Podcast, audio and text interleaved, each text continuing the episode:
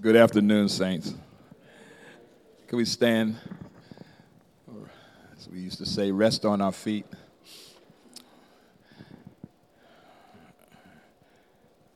God's holy word is coming from uh, Matthew chapter 22. Yeah. Turn your Bibles and your phones and your tablets and your all that good stuff. You got it? Say amen. If you don't, say hold up. Everybody got it. Amen. In your Pew Bibles, it's uh, page 23, the, the New Testament, page 23 in your Pew Bibles. Matthew chapter 22, from verse 15. Then the Pharisees went and plotted how to entangle him in his words. And they sent their disciples to him along with the Herodians, saying, Teacher, we know that you are true and teach the way of good of God truthfully, and you do not care about anyone's opinion, for you are not swayed by appearances. Tell us then what you think. Is it lawful to pay taxes to Caesar or not? But Jesus, aware of their malice, said, Why put me to the test, you hypocrites? Show me the coin for the tax. And they brought him a denarius. And Jesus said to them, Whose likeness and inscription is this? They said, Caesar's.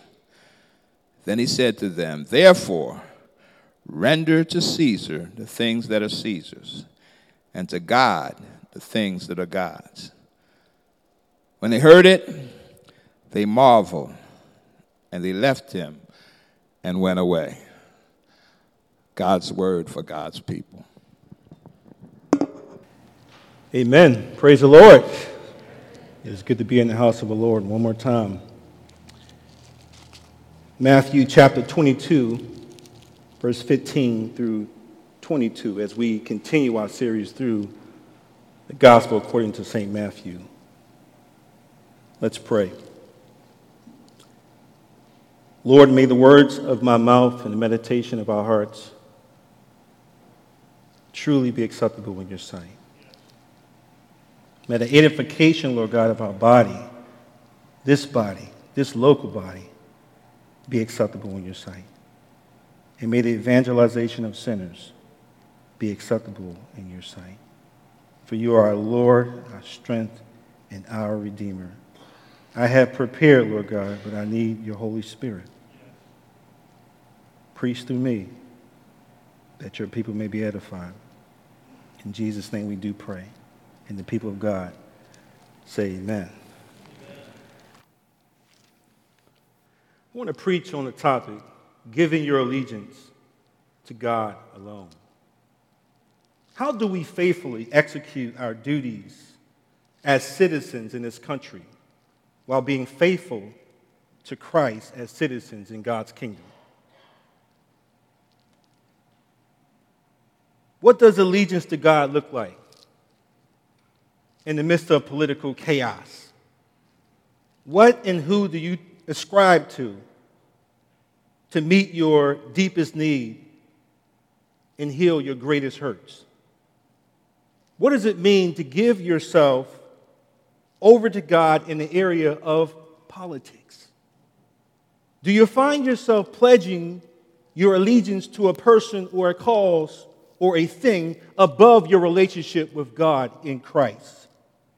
How do we love mercy, do justice, and walk humbly with our God when we have people in our lives who may smile on our face and stab us in our back the next moment?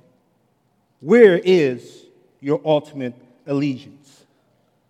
Matthew chapter 22, verses 15 through 22, gets at the heart of these questions and captures for us what it means to give our allegiance to God alone. Walk with me through the contours of one of the most quoted and yet misunderstood texts in the Bible. Then the Pharisees went and plotted how to entangle him in his words. And they sent their disciples to him along with the Herodians, saying, Teacher, we know that you are true and teach the way of God. And you do not care about anyone's opinion, for you are not swayed by appearances. Tell us then, what do you think? Is it lawful to pay taxes to Caesar or not? Jesus could have easily said, or not. But Jesus said, aware of their malice, Why do you put me to the test, you hypocrites? Show me the coin for the tax. And they brought him a denarius. And Jesus said to them, Whose likeness and inscription is this? They said, Caesar's. Then he said to them, Therefore, render to Caesar the things that are Caesar, and to God the things that are God's. And when they heard it, they marveled, and they left him and went away. First, I would have you to notice in this text the word thin alerts us to the fact that something happened to cause them to respond the way that they did, to plot and entrap Jesus. To understand the thin, you have to travel with me back to the scene in chapter 21 as Jesus enters Jerusalem riding on the donkey as Israel's long awaited king. The crowds lit up the city, the litter, littered the city with palm branches, throwing their garments on the road as Jesus entered in. They gave him the royal treatment. They were shouting, Hosanna to the Son of David. Blessed is he who comes in the name of the Lord. Hosanna in the highest.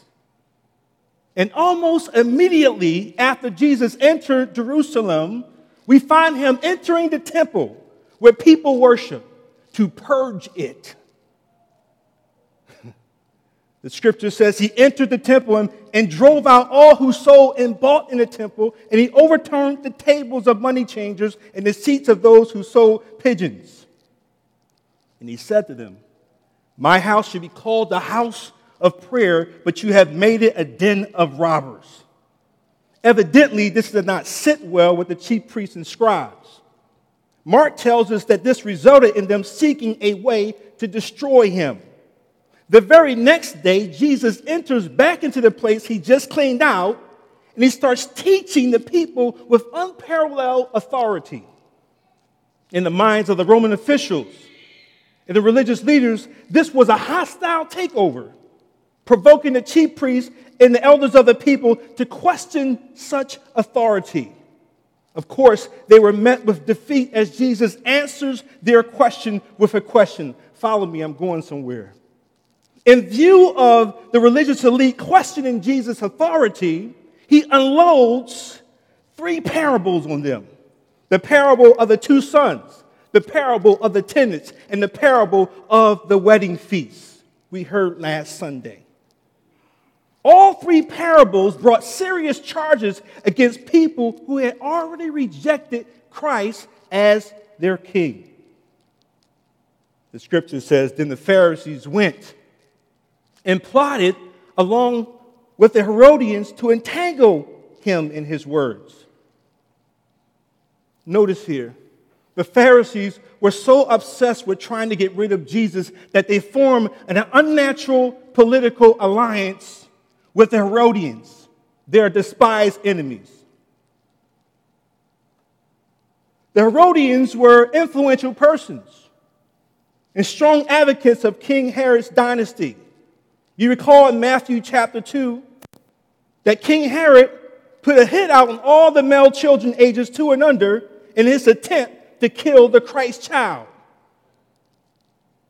These groups hated each other but somehow they banded together to get rid of Jesus. It's amazing what you will do when you get desperate.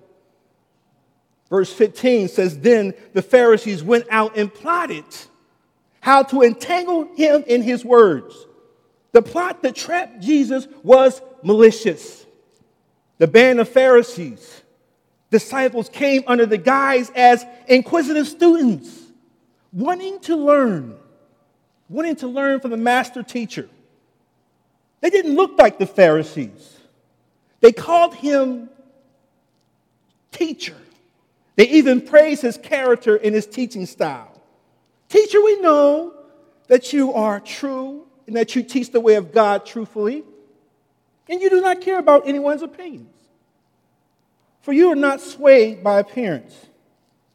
And as students, they even ask him a seemingly innocent question.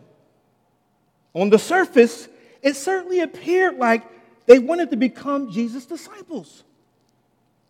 But they were decoys from the Pharisees with devilish intent to trap Jesus by his own admission and have him arrested by the Roman government. Given Jesus' response, they were certainly going to indict him on charges of insurrection. Jesus said in verse 17, they said to Jesus in verse 17, Tell us then, what do you think? Is it lawful to pay taxes to Caesar or not? The question was not a curious question, but a provocative one. They were testing him. They wanted a simple yes or no answer. But Jesus saw right through it. He saw right through their false flattery and called them two faced, you hypocrites. He recognized the daggers in his opponent's smiles. The predicament they put Jesus in was messy and complicated, you see. There was a controversy among the Jews who did not see it was fit to pay taxes to Rome. They saw the payment of taxes as a recognition of Rome's right to rule over Israel. These would have objected to the payment of taxes on purely political grounds. Some felt even strong enough to say it was actually wrong to pay taxes to Caesar. So, how does Jesus answer? Todd Craven points out that if Jesus answers that it is lawful to pay taxes to Caesar, then the Pharisees will condemn him for being pro Roman and anti Israel. If Jesus answers that it is not lawful to pay taxes to Caesar, then the Herodians can condemn him for being anti Roman and pro Israel. In the first case, he offends Jewish nationalism by supporting a foreign government. And in the second case, he offends Roman nationalism by failing to support the present ruling power. In the former case, he breaks the religious law of Israel by approving paying the tribute to the foreign power whose leader claimed to be divine. And in the latter case, he breaks the law of Rome by encouraging rebellion and treason. In either case, his career is over, for he will be immediately arrested. This was the perfect catch 22 situation in their minds. The scripture says they were trying really to entrap him. They tried to deal Jesus a bad hand, but Jesus knew he wasn't playing with a full deck. They tried to put the king in checkmate. But they failed to realize that the whole, he sees the whole board and he owns all the pieces on the board. The game was over even before it got started. The plot against Jesus was predicted hundreds of years earlier in Psalms 2. Psalms 2 is quoted and alluded to at least 18 times more than any single psalm in the Bible. Listen carefully to these words how they play out in Matthew chapter 22, Psalm 2. Why do the nations rage and the peoples plot in vain? The kings of the earth set themselves and the rulers take counsel together against the Lord and against his anointed, saying, Let us burst apart their bonds and cast away their cords from us. He who sits in the heavens laughs. The Lord holds them in derision. Then he will speak to them in his wrath and terrify them in his fury. As for me, I have set my king on Zion, my holy hill. I will tell of the decree. The Lord said to me, You are my son. Today I have begotten you. Ask of me, and I will make the nations your heritage, the ends of the earth your possession. You will break them with a rod of iron and dash them in pieces like a potter's vessel. Now, therefore, O kings, be wise and be warned, O rulers of the earth. Serve the Lord with fear, rejoice with trembling, kiss the Son, lest he be angry and you perish in the way, for his wrath is quickly kindled. Blessed are all who take refuge in him. So, how does Jesus respond to these impostors? Thank you for asking that question. Jesus says, Show me the coin for the tax. And I'm sure one of the students sitting there pulled out a coin. And then Jesus followed up with a brilliant counter question Whose likeness and inscription do you see on this coin? And at this point, this was a moment of deep observation. As Jesus turns the table towards his opponent, the denarius was the coin in which taxation was collected and calculated and paid. Many Jews would have used the coin with reluctance because they despise the face on that image. Matthew chapter 18, verse 28 tells us that a denarius was a day's wages. It's what you earned at the end of a day on your job when your shift ended. The common denarius was a tribute to the, t- the king there, Tiberius. Notice the inscription on the front was a picture of Tiberius with the saying, Tiberius Caesar Augustus, son of the divine Augustus. Wow. And on the back was a picture of Tiberius seated on the throne with the inscription, highest priest. Wow. This meant that Caesar wanted more than you simply using his coin, he demanded you worship his image. In fact, history tells us that Caesar claimed divine status. Look at how these no good students respond to Jesus. Jesus said to them, Whose likeness and inscription is this? They said, Caesar's. Then Jesus said to them, Therefore, render to Caesar the things that are Caesar's, and to God the things that are God's. This is why Jesus says, Render the things that are Caesar to Caesar, and to God the things that are God. This is why he says it, because Caesar is not Lord. Jesus is Lord. Believers must reject all ultimate claims of authority, for God alone is the ultimate authority. But what Jesus was telling them to do wasn't going to be easy. Right now, we're in tax season. Amen. People either love it or they hate it. The point is, if you're going to use Caesar's money, then you ought to pay Caesar's tax. If you're going to take his money, then you need to return it when he asks for it. But some might ask, did Jesus really pay taxes? Fair question. Elsewhere in Matthew, Jesus paid the temple tax and really didn't have to because of his status as a son of God. Matthew chapter 17, verse 24 says that when they came to Capernaum, the collectors of the two drachma tax went up to Peter and said, Does your teacher not pay the tax? And he said, Yes. And when he came into the house, right before Peter even said anything to Jesus, Jesus spoke to him first, saying, What do you think, Simon? From who from who do the kings of the earth take the toll or tax? From their sons or from others? And he said, From others. And Jesus said to him, Then the sons are free. Watch this. Jesus is way too cool.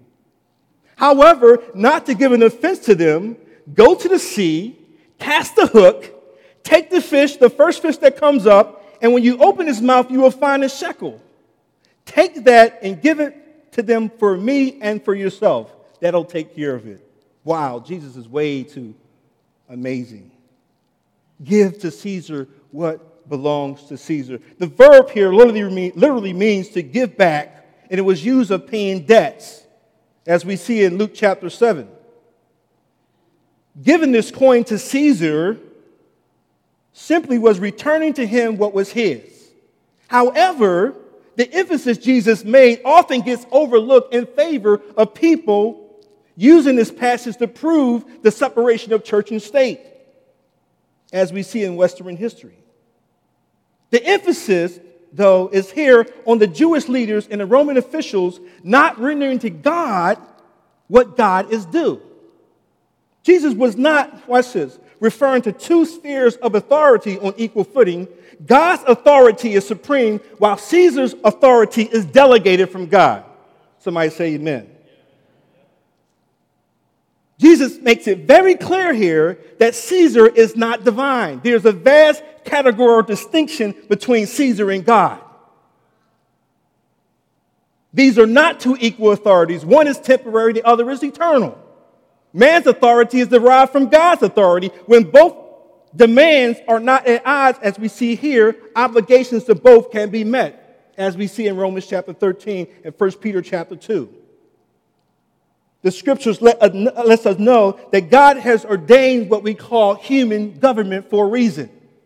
Government, as God ordained it, was designed to prevent crimes against humanity, not merely for the sake of retribution or rehabilitating the offender or deterring future crimes. Rather, it was most fundamentally about affirming and protecting the life and worth and value of the person and the victim, as we see in Genesis chapter 9. Government should protect citizens from threats from the outside and inside, regardless of its form.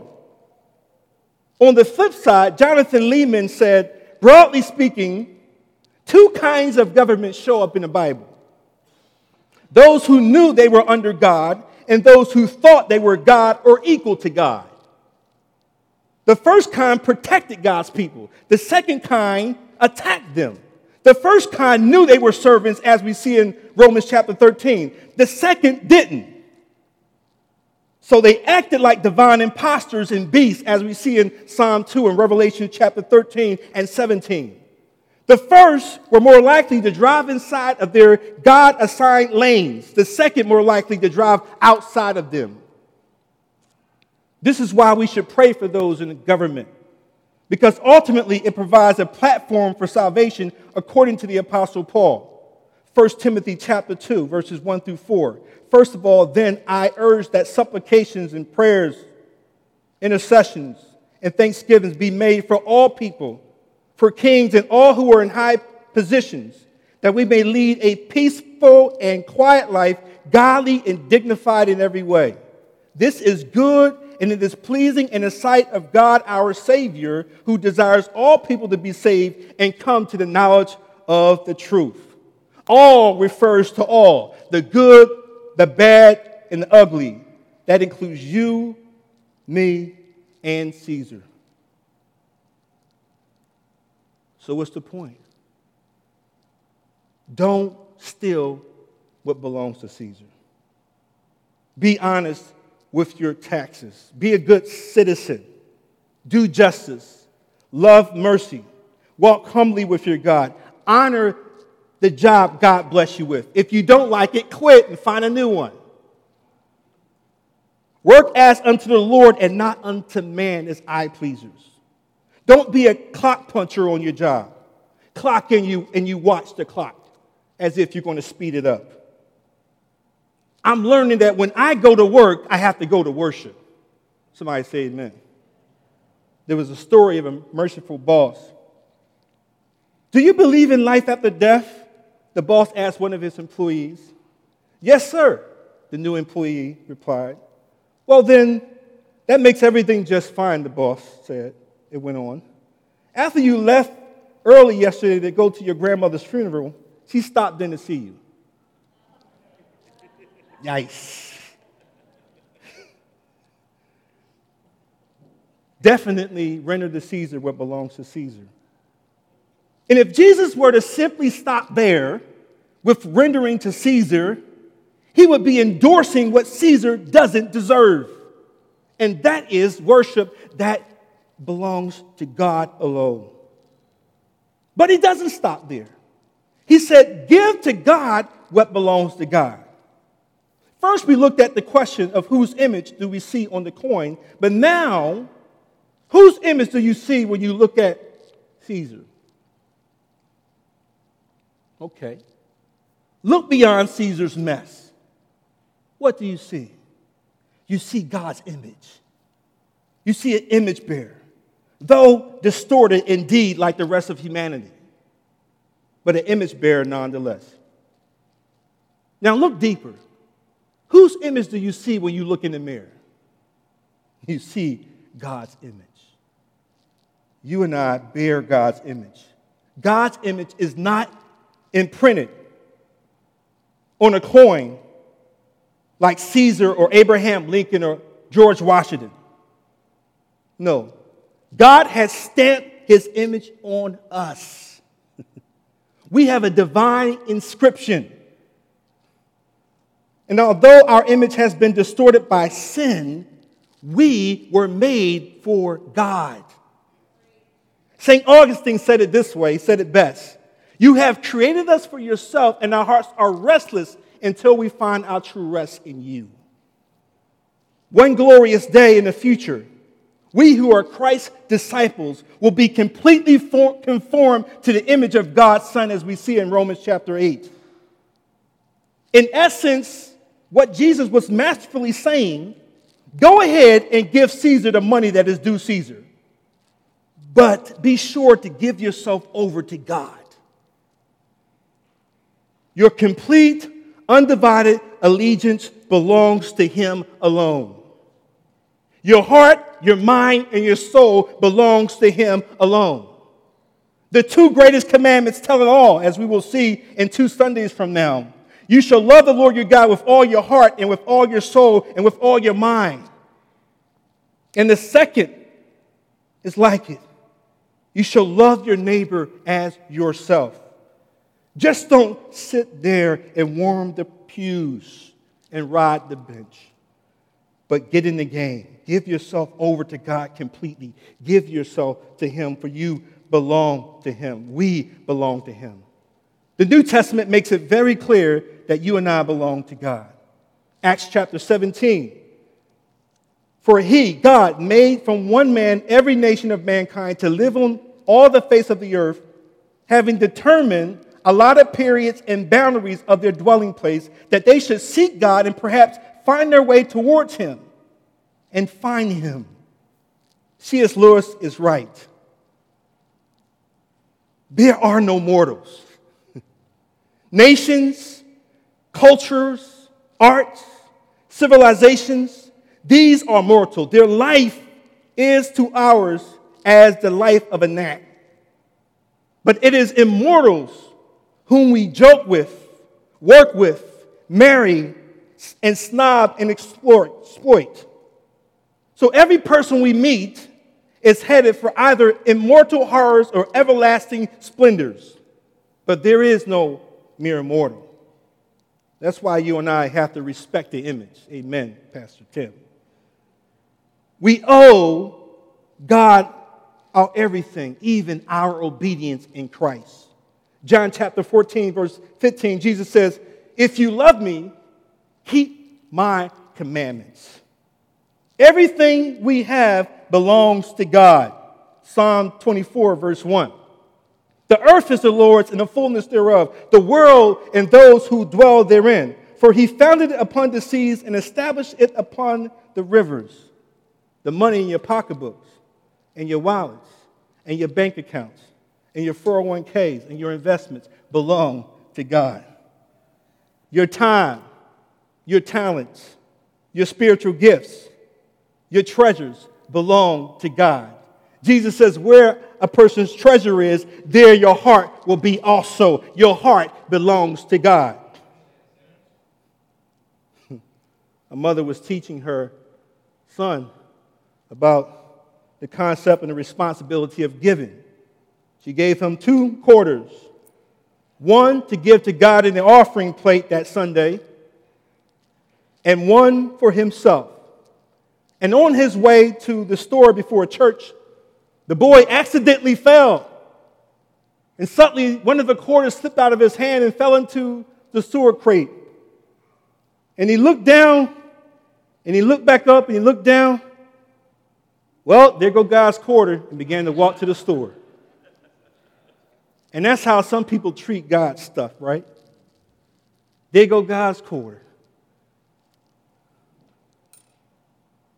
Everything we have belongs to him. Yes, render to Caesar what belongs to him. But make no mistake about it, God owns everything, including you. Not only do everything we have and own belongs to God, but we owe him all the glory. Matthew chapter 5, verse 16. I'm still in the same book. In the same way, let your light so shine before others that they may see your good works and glorify your Father who is in heaven. Paul said in Colossians, whatever you do, whether in word or deed, do everything in the name of the Lord Jesus Christ, giving thanks to God the Father through him. All glory belongs to him. All worship belongs to God exclusively. We owe him all of our worship. It doesn't belong to Caesar. During Jesus' temptation in Matthew chapter 4, he confronted Satan with these words You shall worship the Lord your God, and him only shall you serve. How does the book of Matthew close? In chapter 28. And many came to him and worshiped him, but some doubted. Worship belongs to God alone. He deserves all of our worship, He deserves all of our praise. It belongs to Him exclusively. Psalm 100, the heart of the Psalter. Make a joyful shout to the Lord, all you lands. Serve the Lord with gladness. Come before his presence with singing. Know that the Lord, he is God. It is he who has made us and not we ourselves. We are his people and the sheep of his pasture. Enter into his gates with thanksgiving and into his courts with praise. Be thankful to him and bless his name, for the Lord is good. His mercy is everlasting, and his truth endures throughout all generations. Somebody say amen.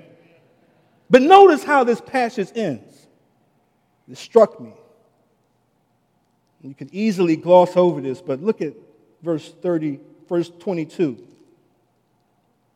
When they heard it, they marveled, the scripture says. When they heard what Jesus said about rendering to Caesar what belongs to Caesar and to God what belongs to God, when they heard it, they marveled and they left him and they went away.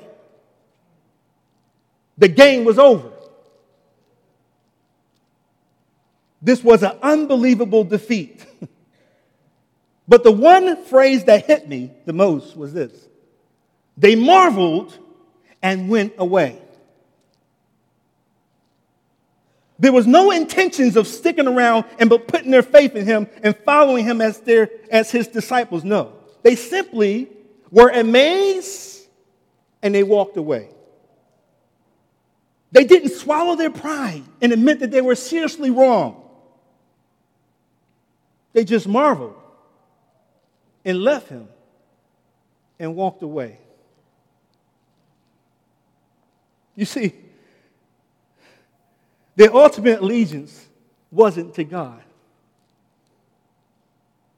Their ultimate allegiance was to the political party. These disciples went back to the Pharisees, and the Herodians went returned back to Herod's king's, King Herod's dynasty. That was it. End of story. What's the point here? When you reject the King of Kings, as we heard last Sunday, and walk away from him instead of walking toward him by repenting of your sins and believing in him, you have absolutely no refuge from him in his wrath. Listen to how Psalm 2 ends. Now, therefore, O kings, be wise, be warned, O rulers of the earth. Serve the Lord with fear and rejoice with trembling. Kiss the Son, lest he be angry and you perish in the way, for his wrath is quickly kindled. Blessed are all who take refuge in him. Are you ready to have a genuine relationship with the Son of God? If you are, then it's time to stop playing games with him. It's, stop, it's time to stop playing church or pledging your allegiance to someone or something other than God. Kiss the Son of God through surrendering faith in Christ. And salvation secured for you at the cross and the empty tomb will be yours forever. And you will be his. Blessed are all who take refuge in him. Listen. There is only refuge in him, not refuge from him. Give your allegiance to God through faith in Christ alone. In Jesus' name, amen.